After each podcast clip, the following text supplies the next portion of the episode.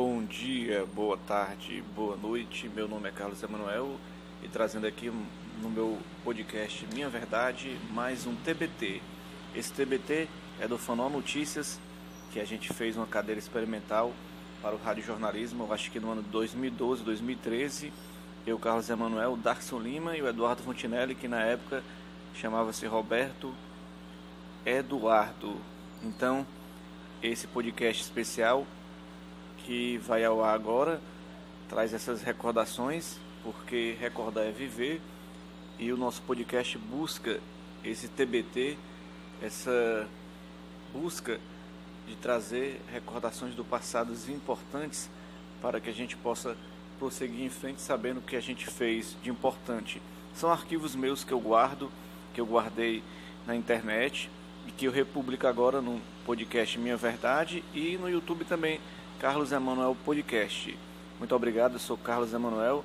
Acompanhe aí esse momento muito especial no podcast.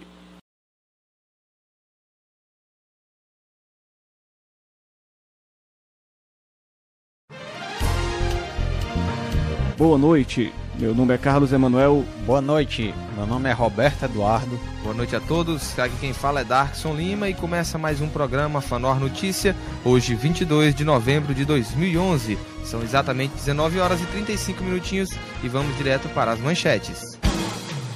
Brancos têm mais acesso à saúde que negros no Brasil. Mais uma edição do SWU no Brasil. Em 2014 está previsto o lançamento da linha sul do metrô de Fortaleza. Lula recebe carta de apoio de Barack Obama. Essas são as principais notícias do Fanor Notícias de hoje. E direto da redação, Carlos Emanuel e Roberto Eduardo com uma reportagem sobre novas mídias. As novas mídias estão tomando conta das relações humanas no mundo. Hoje parece que tudo gira em torno da nova tecnologia da comunicação. Ela modificou a maneira como o homem moderno se relaciona consigo e até com seu semelhante. Os sites de relacionamento e de compartilhamento de vídeos e textos, como o YouTube e, a, e o Wikipedia, os blogs, os iPods, os softwares em geral e os tablets tomaram conta do mundo. Mas o foco aqui é o site Wikipedia, que foi inspirado na biblioteca de Alexandria em enciclopedistas do século XVIII, assim como em Diderot o Wikipedia teve seu início em 15 de janeiro de 2001, como complemento ao site Nupedia, escrito por especialistas que acabou por ser substituído pela Wikipedia. Como uma nova torre de Babel, onde se falam muitos idiomas e ninguém consegue se entender, o site caminha para a ruína, pois os textos são postados a esmo, sem qualquer tipo de controle, vindos de todas as partes do globo, falando de assuntos tão mal fundamentados que alguns beiram incompreensível o site que já foi comparado à imprensa marrom ou sensacionalista. E usuários do site têm sempre que se preocupar com a veracidade das informações consumidas. A confusão é generalizada. Alguns textos assumem essa desconfiança, pois existem avisos dentro do próprio texto avisando que determinada informação carece de fontes confiáveis ou de uma bibliografia que a sustente. O amadorismo impera em todo o site. Ideologicamente, é uma proposta atraente mas na prática é uma grande anarquia no sentido pejorativo do termo. O anarquismo como ideologia é uma proposta muito interessante, onde a ausência de alguém dando ordens faz com que todos direcionem suas ações para o bem da comunidade, eliminando as disputas egoístas pelo comando. Teoricamente, todos são iguais, eliminam-se os patrões e seus intermediários. A Wikipedia é algo muito bonito em sua teoria, mas que simplesmente não funciona na prática como deveria. Uma solução possível seria como for, que fossem contratados revisores ou especialistas em várias áreas, bem preparados pela administração do site, como na extinta Nupedia. Contraditoriamente, parte do conteúdo desta matéria foi pesquisado no site acima criticado. Qualquer erro em nossa pesquisa, reclame com a Wikipedia. É a comunicação que mudou muito radicalmente nos últimos anos. No passado, a comunicação acontecia em uma via de mão única, de um para muitos. Hoje a comunicação é feita de muitos para muitos em duas mãos. Isso porque as novas mídias nos permitem uma interação maior. O internauta quer ser mais do que apenas um consumidor, quer também poder criar conteúdo. Um exemplo disso é o YouTube, onde mais de 100 milhões de vídeos já foram publicados. O mundo empresarial, querendo estar dentro desse mercado virtual, tem feito diversas campanhas publicitárias usando a internet, desde a utilização do Twitter, do Facebook até a criação de blog institucional. Na política, um caso recente aconteceu no Egito, onde o ditador Hosni Mubarak, no poder há mais de 30 anos, foi derrubado com a ajuda do Twitter e do Facebook, que conseguiram transmitir ao vivo os protestos nas ruas do Egito, mesmo com o bloqueio do governo. E para falar sobre esse assunto de novas mídias, agora vamos com Darkson Lima, que vai entrevistar o professor Gustavo Sincoura, coordenador dos cursos de Sistema da Informação da FANOF. Voltamos aos estúdios do Fanor Notícia e agora vamos conversar aqui em uma entrevista com o professor Gustavo Sícora, que ele é coordenador do curso de TI da Faculdade Nordeste Fanor, unidade Dunas, em Fortaleza. Boa noite, professor. Boa noite. Seja bem-vindo ao nosso programa. É Obrigado. Uma satisfação. Professor, conta pra gente aqui, vamos começar é, essa nossa entrevista sobre novas mídias. Como se deu o surgimento dessas novas mídias, na sua visão? Bem, em geral, o surgimento concreto das novas mídias, como foi exposto aqui, se deu através da internet, surgimento da internet. Com o surgimento da internet, é, o conhecimento passou a ser compartilhado. Então, o que antes era detento dentro de universidades, dentro de institutos de pesquisa, começou a realmente ter uma integração maior entre esses, esses órgãos, digamos assim. Então, essa difusão do conhecimento, a difusão de interação entre pessoas ao redor do mundo, é o que deu realmente o start, na minha visão, a essas novas mídias que tanto é falado hoje em dia.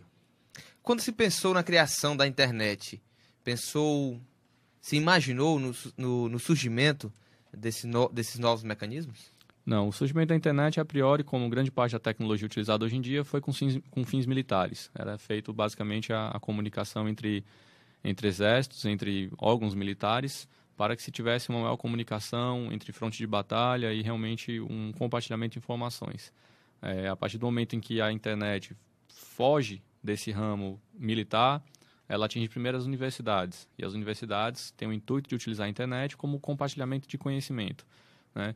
Foi realmente a partir do acesso difundido dessa, dessa comunicação, da grande rede, entre usuários domésticos e também com o surgimento do computador desktop para pessoas em casa utilizarem, é que realmente esse, a internet passou a inspirar esse novo tipo de, de mídia, esse novo tipo de contato, esse novo tipo de comunicação. Mas como momento de criação, creio que esse realmente não era o foco principal e nem se imaginava isso.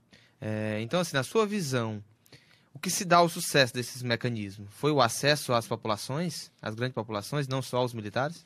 Sim, a grande difusão, a grande difusão da, da internet como meio de você conseguir conhecimento, conseguir contato com outras pessoas e até o momento em que isso começou a substituir os outros meios de comunicação. Começou a substituir a interação por telefone, começou a substituir a interação por filmagens e vídeos que as pessoas podem se comunicar interagindo diretamente entre si, substituiu a demora em entrega de cartas através de e-mail. Então, com a difusão, com a grande inclusão digital, não inclusão digital que a gente fala no Brasil, mas inclusão digital mundial, onde essa forma de acesso passou a ser utilizada e disposta para todas as pessoas, realmente é que surge esse, esse contexto maior de, de conhecimento e difusão das novas mídias. As revoluções vistas no mundo hoje, é, através desses mecanismos, de, principalmente da internet, dessas novas, esses novos meios de comunicações, se compara às revoluções armadas nas, da, dos, antigos, do, dos anos antigos? Eu creio que não como revolta armada, mas eu creio que aquele conchavo que existia entre os revolucionários, que era feito a portas fechadas, que era feito das escondidas, às escuras, com um medo maior de repressão, hoje em dia é livre. É livre e é mais fácil de, de organizar e de atingir o maior número de e pessoas. Se eu digo as organizações, os motins, assim, se, se daria nessa mesma proporção? Eu creio que a organização realmente dos motins e dessas, desses grupos armados que se formaram no passado e, e atualmente, eu creio que não tem uma comparação tão, tão rígida com, com o método que é difundido hoje em dia nas redes sociais. Foi comentado na, na matéria do, de vocês a respeito da revolução do Twitter para derrubar o, o, o Hosni Mubarak isso foi um, um, levante popular de proporções globais, em que quem fornecia informações era o pessoal de, interno do país, mas que tinha participação de pessoas de fora. E isso, a questão armada, a questão mais revolucionária de, de interação, realmente ficava por conta das pessoas que estavam inseridas no país naquele contexto. Mas o apoio, o fato de você difundir as ideias para fora do seu país, de uma buscando uma revolução, buscando interação, é que as mídias, as, essas novas mídias, esses novos meios de comunicação realmente é, auxiliam as pessoas em busca desse, desse propósito. Então podemos dizer que para a proporção que ganhou a Primavera Árabe sem essas novas mídias, como seria na sua visão? Bem, Talvez não teria tido esse sucesso todo? Talvez não tivesse tido sucesso nem a visibilidade que a mídia deu e que realmente forçou os países a, a tomarem alguma atitude global, digamos assim. Pois muitas vezes essas revoluções são abafadas e as pessoas não conseguem comunicação para fora do país. Né? Aconteceu recentemente que era fechado, interrompido a comunicação de acesso à internet, de certa forma, e as pessoas não tinham mais como como dizer o que estava acontecendo no país. Então as pessoas encontram brechas na internet, encontram brechas no, no, no sistema e conseguem realmente se comunicar para difundir aquilo que está acontecendo de grave na, no, seu, no seu meio de, de vida. Qual é o futuro dos meios de comunicações agora, com a chegada das, dessas, desse novo acesso das mídias? A evolução é constante. A cada, a cada mês, a cada semestre, a cada ano, não dá para prever de certa forma o que vai acontecer, mas a questão é que o acesso está cada vez mais difuso entre, entre os habitantes, entre a população em geral. A inclusão digital é uma realidade que chega a todos, então creio que cada vez mais pessoas irão participar, cada vez mais pessoas terão esse acesso. E isso ocorrerá para o bem, para o mal. Pessoas que vão utilizar com propósitos negativos e pessoas que vão utilizar com propósitos benéficos.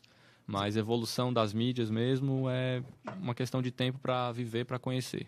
A gente viu né, no surgimento das, da tecnologia, na verdade, dos, dos, há pelo menos três, quatro séculos atrás, justamente essa, essa pergunta nesse sentido. É, quando surgiu a fotografia, depois é, a gente veio para o vídeo, e aí o rádio, a televisão, e sempre que surgiu uma nova tecnologia de mídia, de comunicação, se dizia que uma iria eliminar a outra. Hoje tudo se converge no aparelho celular. É, o futuro é levar todas as mídias portátil a, e acessível a todos? Sim, eu creio que, na realidade, a, a, digitalização das mídias, a presença de televisão pelo, pelo computador, transmitida pela internet, a questão também de rádios digitais, rádios online que existem hoje. Não creio também, num, num futuro tão curto, a, abolição, digamos assim, a extinção desses tipos de, de meio de comunicação que atinge o público. Mas é uma realidade que vem acontecendo. TV digital, a questão da, do serviço como Netflix, que libera filmes pela internet para usuários, sendo difundido no, no, no, mundo inteiro, chega ao Brasil. Então, acho que é, é, difícil falar que vai ser extinto um, tipo de serviço. A carta ainda existe hoje em dia e a gente tem o e-mail, que é mais prático, mas existe. E tem pessoas ainda que enviam cartas. É, o rádio, apesar de, ainda, de, de existir o rádio online, o rádio ainda continua existindo, programas de rádio, como nós estamos aqui no estúdio, então ocorre ainda essa, essa interação com aquilo que já existia. É, se você for pensar que, que existia comunicação por, por código Morse, hoje em dia ainda existe em Força Armada, ainda é utilizado. Né? Então, nós temos a aplicação de novas mídias, a utilização de novas formas de comunicação, mas as outras não são abolidas, são aprimoradas e são integradas nesse novo sistema. Professor, qual o papel da educação nesse tema? Bem, é de fundamental importância que a educação esteja inserida nessa nova abordagem das mídias, das mídias como um todo. Não é? é preciso haver um estudo realmente de, de quais são essas mídias, como elas podem auxiliar as pessoas, para que isso não seja simplesmente uma, um, uma deturpação do que as pessoas acham que irão conseguir com essas mídias. Então, existem problemas de preconceito, existem problemas em que as pessoas usam isso para difundir conhecimentos maléficos, conhecimentos, digamos, às vezes por, por vezes terroristas, então, há várias formas desse meio ser, ser benéfico e ser maléfico. A educação visa, em geral, trazer para as pessoas o conhecimento e como bem utilizar essas mídias. Tá? A questão de estudar quais são, como evoluir, como aprimorar e como utilizar com corretude. Muito bem, entrevistamos aqui o professor Gustavo Cicura, coordenador do curso de TI. A gente agradece a participação, professor. Obrigado, boa noite. Darksu Lima aí, que esteve entrevistando aí, professor aí e coordenador do curso de TI da FANO, Gustavo Sicura. E vamos aqui à nossa próxima notícia. A população branca tem duas vezes mais acesso a planos de saúde em comparação aos negros no Brasil. Os dados são do Instituto Data Popular e vêm de uma pesquisa feita em parceria com o Fundo Baobá. Segundo a pesquisa, 15% dos negros têm plano de saúde contra 31% dos brancos. Os dados sobre o acesso à saúde refletem a desigualdade racial no país. Segundo os dados do Censo 2010, divulgados em maio passado, o número de pardos e pretos pobres é duas vezes e meia maior que o número de pobres brancos no Brasil. A classe A, por exemplo, é formada por 82% de brancos e 17% de negros. Já na classe E, os negros são 66% do total e os brancos só 23%. A classe C é a camada social onde existem menos desigualdade, com 56% de brancos e 43% de negros. A pesquisa mostra que, quando precisam de tratamento médico, apenas 10% dos negros e 27% dos brancos procuram médicos particulares. A primeira opção para 64% dos negros é usar ambulatórios de empresas e sindicatos. O índice entre brancos é de 49%. Queríamos saber a sua opinião, Roberto Eduardo, sobre essa desigualdade entre brancos e negros. Você acha o Brasil um país racista e por quê? O racismo no Brasil é camuflado. É uma sociedade supostamente liberal, mas que segrega tanto quanto em qualquer regime autoritário. Agora vamos falar do SW 2011, que ocorreu nos dias 12, 13 e 14 de novembro em Paulinha, São Paulo. O primeiro dia foi dedicado ao pai do reggae Bob Marley. Camisas estampadas com o rosto do compositor jamaicano dominaram a paisagem do festival. Damian Marley, filho do ídolo, Snoop Dogg, Marcelo D2, Kanye West, Black Eyed Peas e demais representantes do pop, do pop mundial comandaram a festa. A organização do festival contabilizou 64 mil pessoas no primeiro dia do evento. O segundo dia do festival foi marcado pela briga entre a produção da banda paulista O Traje a Rigor e a equipe técnica do popstar inglês Peter Gabriel. A confusão deu-se devido a um atraso superior a uma hora na agenda de shows por causa de uma forte chuva. O traje deveria encurtar sua apresentação para não atrasar mais os outros shows da noite, mas se recusou. Um membro da equipe de Peter Gabriel veio ao palco e desligou alguns equipamentos dos brasileiros, prejudicando a performance de Roger Moreira e companhia. Então o irmão de Roger revidou o atrevimento com socos, o que provocou um grande embaraço entre os organizadores do festival. Além disso, a assessoria de imprensa do festival divulgou que 38 celulares foram roubados, ocorreram 600 atendimentos médicos, 90% destes foram casos de desidratação. Já o terceiro dia foi dedicado ao revival dos anos 90. Bandas como Sonic Youth, Primus, Stone Temple Pilots, Alice in Chains e, e o Faith No More mandaram seu som pesado para uma audiência composta principalmente